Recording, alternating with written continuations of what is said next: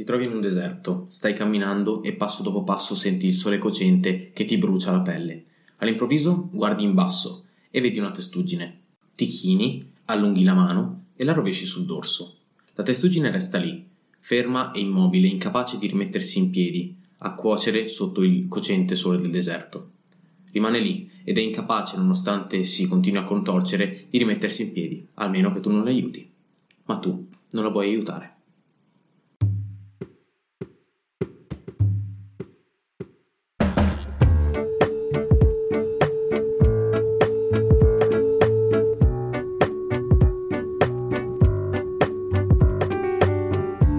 Salve a tutti e benvenuti in un nuovo episodio di Neo Life Storie e mitologie viste sotto una luce diversa. Oggi cambiamo un pochino la storia, diciamo, che andiamo a raccontare, perché invece di parlare del passato andiamo a parlare di una sorta di racconto futuristico. Appunto, come avete letto dal titolo, Blade Runner.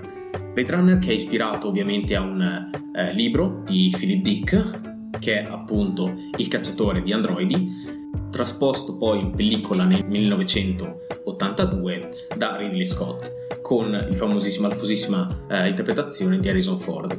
Perché ci interessa? Perché ha un sacco di eh, spunti importantissimi di cui parlare, tra cui appunto il ruolo di questi androidi che in realtà nel film sono chiamati replicanti e che sono praticamente simili agli umani. Andiamo a vedere quali sono le principali tematiche in Blade Runner.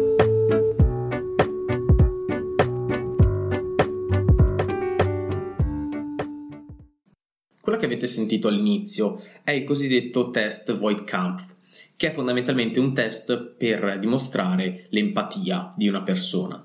In Blade Runner, nel film, questo test è utilizzato per dimostrare se il soggetto che si ha davanti sia o meno un replicante, quindi sia un replicante o sia invece un essere umano.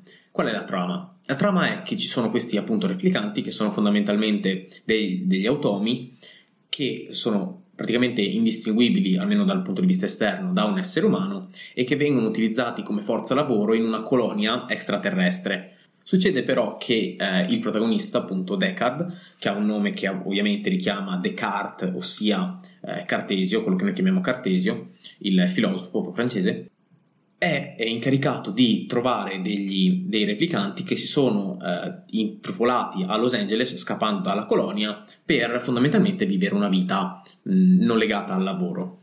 Ora, il fulcro che, dell'argomento che possiamo trarre da Blade Runner è fondamentalmente uno. Cosa distingue un essere umano da un automa o comunque qualcosa di non, es- non umano? Intanto vi sottolineo il fatto che la questione non sia assolutamente nuova, non sia del Novecento, ma sia molto più antica. Già, ad esempio, nell'antica Grecia si faceva questa domanda pensando a degli automi vari che, secondo le leggende, furono costruite. Automi che ovviamente erano praticamente immobili, ma tant'è, insomma, erano comunque una domanda, eh, diciamo che veniva posta. Dato che prima ovviamente vi ho menzionato Cartesio, o appunto René Descartes, non possiamo che citare la sua idea, che comunque ci viene da quello che è il Rinascimento, ossia che ciò che distingue un essere umano da un qualsiasi altro essere è il fatto che l'essere umano sia in grado di sviluppare un pensiero. Ovviamente Descartes non poteva eh, diciamo, vedere eh, la realtà con gli occhi di oggi, perché oggi vediamo che comunque una sorta di pensiero, per quanto sia estremamente legato alla logica e alla matematica, può essere sviluppato anche in un certo senso anche dai computer, o meglio da tutte le intelligenze che stiamo noi creando oggi. Certo, magari potremmo dire che è un ragionamento molto più utilitaristico, votato alla funzione che deve essere svolta dall'elaboratore, ma in un certo senso potremmo comunque dire che è un pensiero, potremmo dire comunque che si, si va a cercare delle risposte tramite appunto la, il ragionamento logico del computer.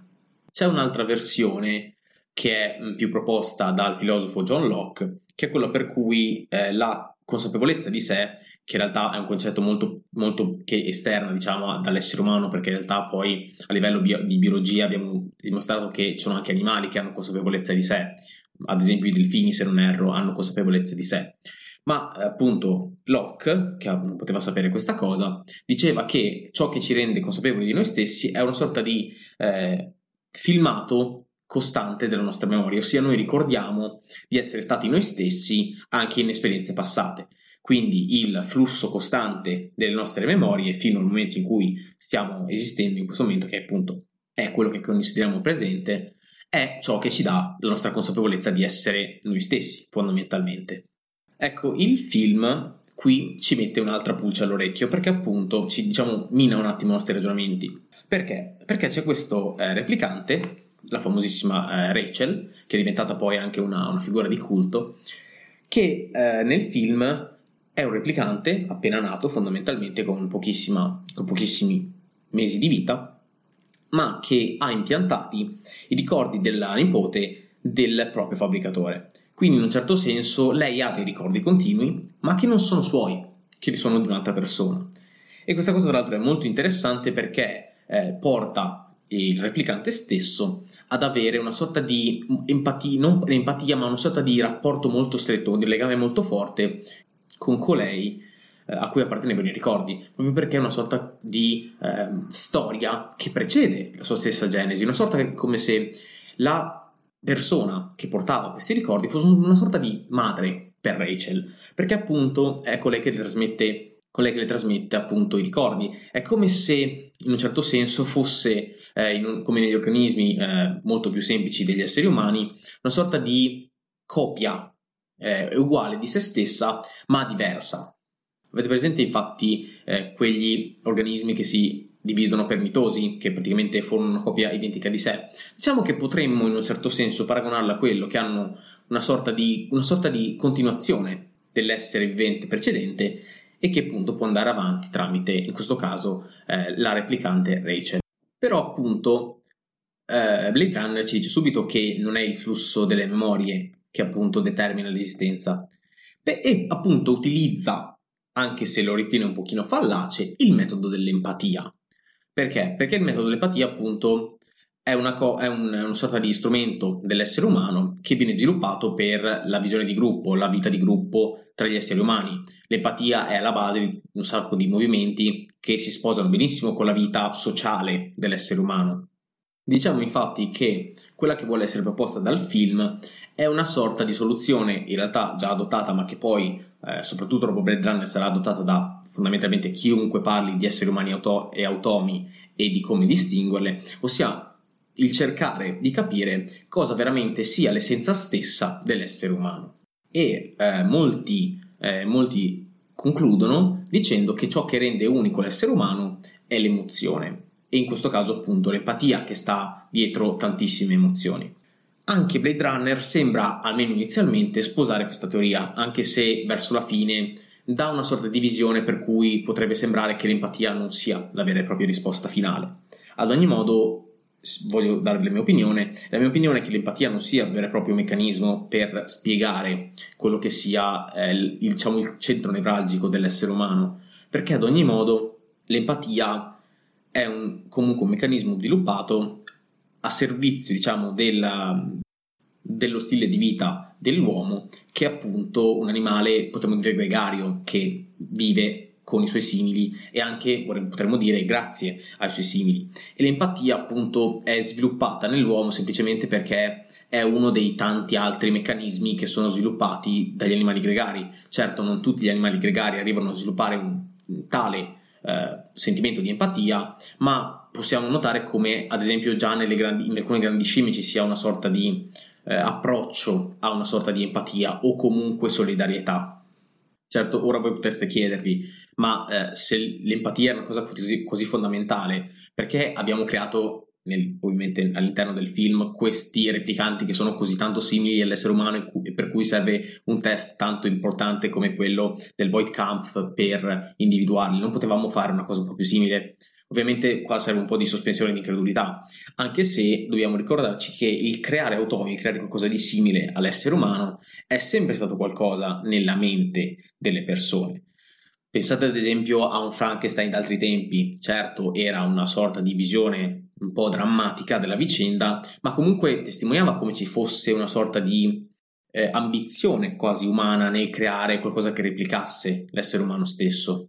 Ad ogni modo, appunto, eh, tanti letterati, eh, anche successivi a, a Dick, hanno pensato appunto che ciò che rendesse unico l'essere umano fossero appunto le emozioni. Il discorso è, mettiamo che un giorno riusciremo ad avere una tale tecnologia tale da appunto riuscire a sviluppare anche le cose più, virgolette, umane su un automa.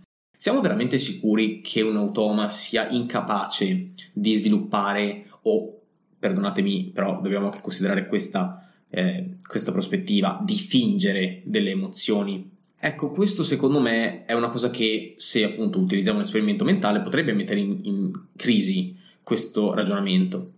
Ma ad ogni modo, quello che eh, io credo è che ci voglia ancora molto ragionamento, ma comunque anche molta scoperta effettivamente di cosa sia l'essere umano prima di poter trarre le conclusioni. Quello che sappiamo e che dobbiamo appunto utilizzare come presupposto per andare avanti è che in questo film non c'è una vera e propria definizione di cosa sia e cosa non sia umano. Diciamo che si arriva alla fine quasi dicendo che non, che non c'è un vero un vero scalino tra quello che è un replicante e quello che è un essere umano. Tanto che eh, verso la fine del film, e questo è uno spoiler, ma andate avanti di 30 secondi se non volete sentirlo, alla fine eh, Deckard stesso sembra essere suggerito dal film, è un replicante. Lo spoiler è finito, ma devo far comunque passare i 30 secondi stabiliti, quindi, per favore, ascoltate la voce seducente di Enrique Neyatesa. Comunque, dite che io ce volete ma Blade Runner è un filmone, e poi ha delle atmosfere sintuave da panico. Grazie per la tesa, vi darei un gelato, ma sarebbe troppo uno sbatti quindi facciamoci va bene così. Ora riprendiamo. Hasta lo spaghetto volante sempre. Quindi quello che ci vuole dire il film è che se abbiamo un limite di tempo infinito, che ovviamente bisogna vedere quanto sia effettiva come cosa, però mettiamo di avere la possibilità di avere un tempo infinito e di pensare a quanto la tecnologia umana possa progredire. Contiamo anche negli ultimi tempi eh, la tecnologia sta facendo dei balzi da gigante. Non so se voi avete visto ultimamente le storie Instagram o comunque eh, i post di Instagram della Boston Dynamics, ma è incredibile quello che stanno facendo gli ingegneri ultimamente, se parliamo di automi o comunque di tecnologia robotica. Vi lascio in descrizione un video di due minuti. DAF potete vedere dei robot Atlas, e un Ken Robot, ce vaiano sincronizzati, vi giuro, ci sarà la cosa più bella ce vedrete oggi. Finatevi. Insomma, anche a livello mentale, anche semplicemente per un film, per un'opera, credo che non sia stupido porsi il problema di cosa effettivamente arriverà ad essere l'umanità e cosa effettivamente arriverà ad essere il discriminante tra un umano e un non umano. La risposta, che sembra banale, ma alla fine è forse quella più semplice, ma anche quella più veritiera, è la biologia. E questa risposta sembra darcela proprio il film, con l'antagonista, ver- non vero e proprio, ma una sorta di antagonista del film. Infatti, Roy Batty, che è il principale antagonista del film, un altro replicante, fondamentalmente è scappato a Los Angeles e eh, si oppone alla sua terminazione, quindi sua, al suo ritiro, perché appunto dopo soli quattro anni gli replicanti, per evitare appunto che assumano troppo caratteristiche umane e quindi si ribellino, insomma vadano fuori da quelli che sono i loro limiti, vengono ritirati e distrutti fondamentalmente. E questo protagonista, Roy appunto, è, è un protagonista che non vuole essere terminato perché appunto eh, vuole continuare a vivere eh, non a caso lui quello che pronuncia alla fine ho visto cose che voi umani non potete mai, non potreste mai immaginare, è lui che dice questo, lo dice nel mentre che diciamo accetta la sua morte proprio per la sua eh, dichiarazione di essere un replicante e ma nonostante appunto lui dica di essere un replicante afferma la sua superiorità agli esseri umani in certe cose. Diciamo che lui afferma di essere eh, una sorta di braccio braccio della, dell'essere umano che va a sporcarsi in tutte quelle questioni oppure quelle, eh, quei lavori che sono per l'essere umano troppo sporchi o troppo pericolosi. E qui, eh, nonostante sia una cosa che a noi forse sembra un po' ovvia, c'è un, un particolare che è molto importante, ossia il replicante, quindi un automa, può avere un diritto all'autoconservazione? Ovviamente voi potreste dire, certo, se ha consapevolezza di sé, ovviamente ha un diritto all'autoconservazione, ma la cosa non è così, non è così ovvia, anche perché quando noi apriamo, accendiamo un computer, noi sappiamo che il computer ci continua a dire aggiornaci, dammi l'aggiornamento, toglimi i virus e queste sono risposte del sistema, ma non dice mai non distruggermi, non portarmi in discarica. E questa è una banalità, ovviamente, però effettivamente rappresenta un pochino quello che deve essere e che appunto per l'essere umano è favorevole che sia un automa o un sistema un DIA, in generale, ossia il fatto che sia eh, il sistema IA costantemente alla ricerca di ciò per cui è programmato, non per se stesso. Se io creo un robot che ad esempio mi porta le lettere, voglio che porti le lettere, non che durante la strada si innamori di un cane e tutto il giorno stia a perdere tempo con il cane. Voglio che mi porti le lettere.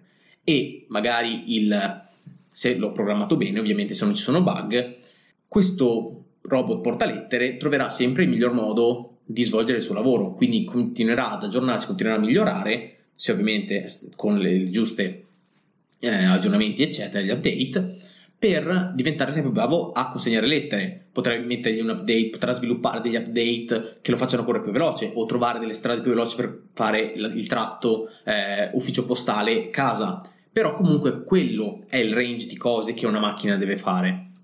Ma la domanda che viene fatta dal film è e se noi dovessimo, o per qualche motivo si sviluppasse anche autonomamente, questo bisogno quasi biologico dell'autoconservazione? Beh, questo porterebbe un sacco di problematiche, sia a livello giuridico, perché appunto a quel punto bisognerebbe verificare se dare o meno diritti a questi replicanti, a questi, possiamo dire, androidi, potremmo dire per semplificazione. E questo sarebbe un problema giuridico non indifferente, perché bisognerebbe accettare una sorta di dualità delle, diciamo per semplificare, persone che vivono all'interno di un territorio, ossia l'essere umano da una parte e i replicanti dall'altra. Certo, non è ancora una cosa che avvicina noi, ma potremmo immaginare che in un certo futuro questo problema si porrà. Vi sottolineo ovviamente che non è perché un automa sia una cosa che sia, diciamo, eh, priva di diritti, anche perché, come diceva una mia carissima professoressa, il diritto di una cosa, che sia di un essere, anima- di, di un essere umano, di un animale o di appunto una cosa, non è tanto dare un diritto alla cosa stessa, è più che altro dare un limite all'essere umano. Se io dico che un cane ha il diritto di vivere, non è veramente che sto dicendo che il cane deve essere, diciamo, salvato a qualsiasi costo. Devo dire, tu essere umano, evita di ucciderlo, perché è un bene di proprietà di un'altra persona, ad esempio, perché appunto ci sono un sacco di altri valori in mezzo. Quindi per quanto la cosa possa sembrare cinica, se noi diciamo un monumento non va distrutto, se noi diciamo questo animale non va cacciato, non è che stiamo dicendo ok, quell'animale lì o quel monumento lì ha una sorta di riconoscimento di un diritto. C'è al, al contrario un riconoscimento di un limite dell'essere umano che non può imbrattare il monumento, non può distruggere il monumento e non può cacciare l'animale. E questo nasce da una cosa semplicissima. Il diritto è legge degli esseri umani, non è legge dei monumenti, non è legge degli animali. Quindi bisognerebbe appunto vedere e sarebbe curioso anche vedere come si evolverebbe il diritto in un, in un certo senso. Ovvio è che anche i replicanti avrebbero una loro legislazione, ovviamente.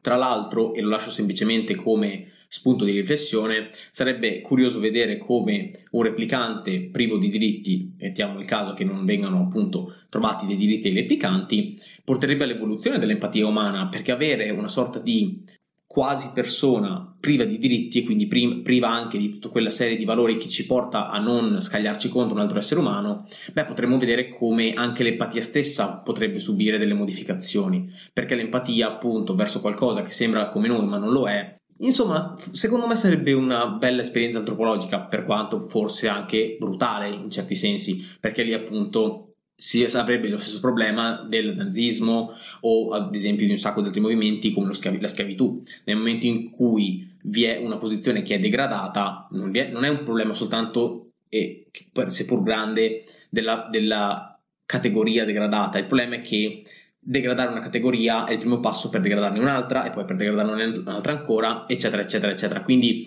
eh, ci sono tutta una serie di eh, circostanze per cui effettivamente e un piccolo spoiler però insomma del futuro però insomma penso che sia abbastanza pertinente. Nel caso in cui ci fossero effettivamente dei replicanti nel mondo reale beh probabilmente si arriverebbe a dargli dei diritti ecco. Questo giusto per chiudere un attimino il discorso biologia o meno.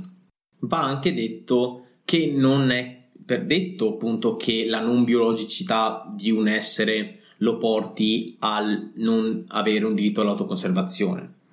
E qui vi devo droppare una news, o meglio, una sorta di eh, teoria che però potrebbe un pochettino cambiare la vostra percezione su quelli che sono gli alieni. Un astronomo inglese, infatti, di nome Lord Martin Rees, ha sviluppato una teoria molto interessante. Non so se avete presente Horizon Zero Dawn, è un videogioco che è stato sviluppato che fondamentalmente parla di una nuova, eh, di una sorta di estinzione di massa degli esseri umani che sono tornati un pochino indietro, cioè nelle caverne, ai tempi delle caverne a livello di eh, tecnologia, perché eh, il mondo vero e proprio è stato ripopolato da delle macchine senzienti, da delle macchine che hanno appunto assunto la forma di animali e che dominano fondamentalmente tutto il panorama del territorio. Ecco, ok, è, una, è soltanto un'opera di fantascienza, ma in realtà, secondo appunto Lord Martin Rees, questa potrebbe essere effettivamente una cosa non, non insensata, perché, eh, e questa è una discussione più che altro su come noi concepiamo la vita, potremmo anche aver visto soltanto una porzione di come si sviluppa la vita, perché l'universo è vasto, perché l'universo è fondamentalmente inesplorabile per la sua totalità, tanto è vasto, quindi tornando a quanto dicevo anche nell'episodio 3, sarebbe presuntuoso dire che noi conosciamo già tutto della vita. Potremmo infatti percepire o comunque conoscere non soltanto altri tipi di sviluppo di vita, ma anche dello sviluppo di vita che sono simili a quello che abbiamo visto noi, ma in un modo diverso, appunto lo sviluppo di vita tramite le macchine. Sempre in descrizione trovate l'articolo a cui mi riferisco. Vi invito a dargli un'occhiata, anche se solo in lingua inglese. Ecco, forse voi direte appunto, ma com'è possibile? Beh, in realtà non si sa, però se ci pensiamo, anche a livello umano, eh, diciamo l'avvento dei cyborg sembra non essere tanto distante. Eh, e poi vi, vi spiegherò perché. Ma appunto il fatto stesso che ci possano e stiamo sviluppando noi stessi, esseri umani, delle forme di vita autonome e eh, diciamo che vanno sotto il nome di macchine, perché effettivamente biologiche non sono, potrebbero, eh, potrebbero portare anche a delle nuove valutazioni sul concetto di vita vera e propria. E questo potre, voi potreste dire, ok, ma non sarebbero animali, non sarebbero vita biologica. Sì, ma forse appunto il nostro concetto di vita non è abbastanza ampio da, da comprendere tutto quello che è vita vera e propria. Per esempio, non so se voi avete presente l'esperimento mentale della barca di Teseo, che è un esperimento greco, quindi è ancora molto, molto distante. Vediamo che appunto questo Teseo abbia una barca di legno Ogni tanto, appunto, come sapete, le barche vanno appunto riparate perché appunto perdono pezzi, comunque alcuni pezzi si sfaldano, insomma, Teseo sostituisce un asse, poi fa un altro viaggio, deve sostituire un'altra asse e va avanti così, sostituisce un'altra asse, sostituisce un'altra asse, finché non ha sostituito completamente tutte le assi.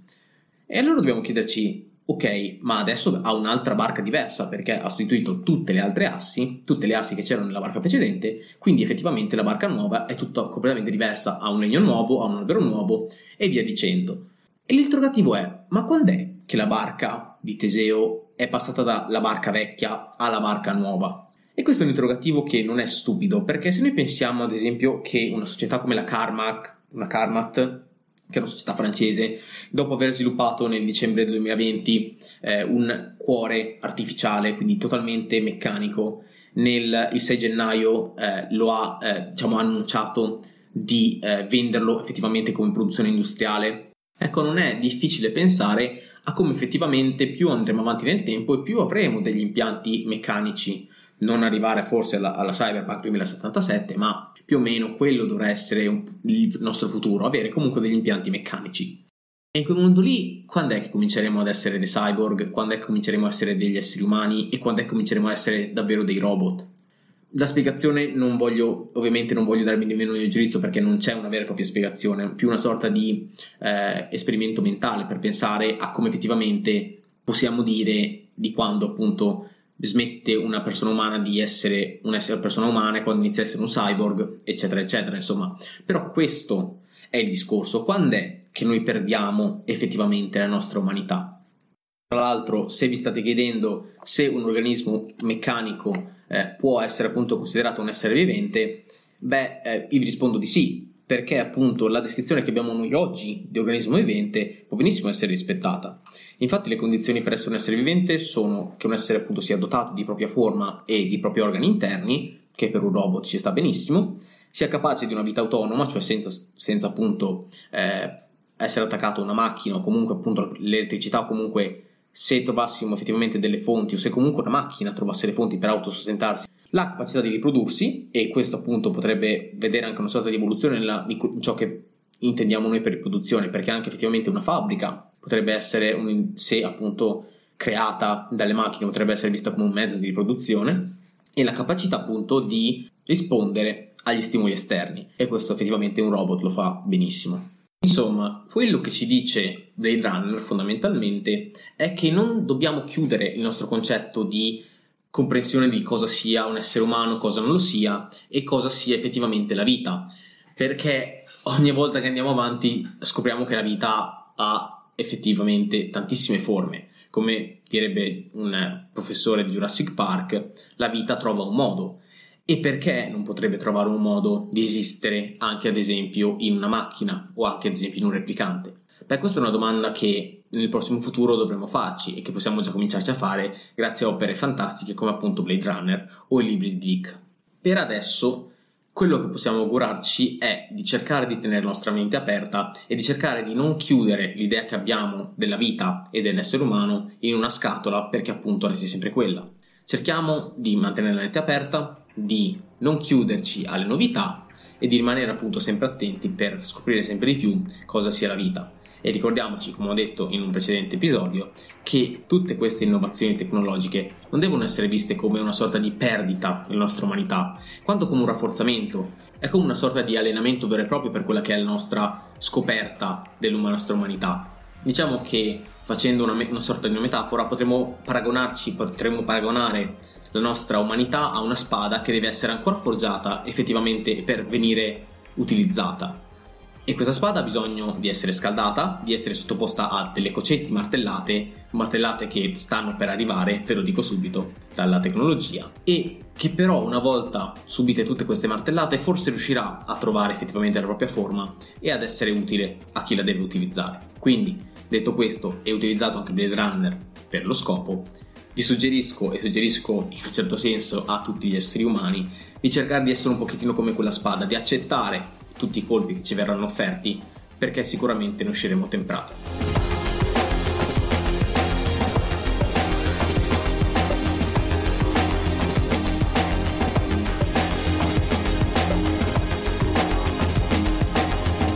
Questo era un nuovo episodio di Neolight, storie e mitologie viste sotto una luce diversa. Io sono Sam e questa volta vi ho portato qualcosa di molto più futuristico, molto più figo, lo stile di Blade Runner è bellissimo, se non l'avete mai visto andatevelo a guardare, sia il primo sia quello del 2049, perché c'è anche tra l'altro Ryan Gosling che è un fenomeno. Insomma, spero di avervi fatto uh, fare delle riflessioni un po' intelligenti e spero appunto che la cosa vi, abbia, vi sia piaciuta. Io vi saluto, vi abbraccio fortissimo, grazie di essere arrivati in fondo a questo episodio. Io vi do appuntamento al prossimo episodio. Fate i bravi, non rovesciate le tartarughe, anche se appunto il fatto che siano rovesciate potrebbe suscitare in voi empatia e confermare che non siete replicanti, ma non fatelo perché povere tartarughe. Noi ci vediamo in un prossimo episodio. Arrivederci.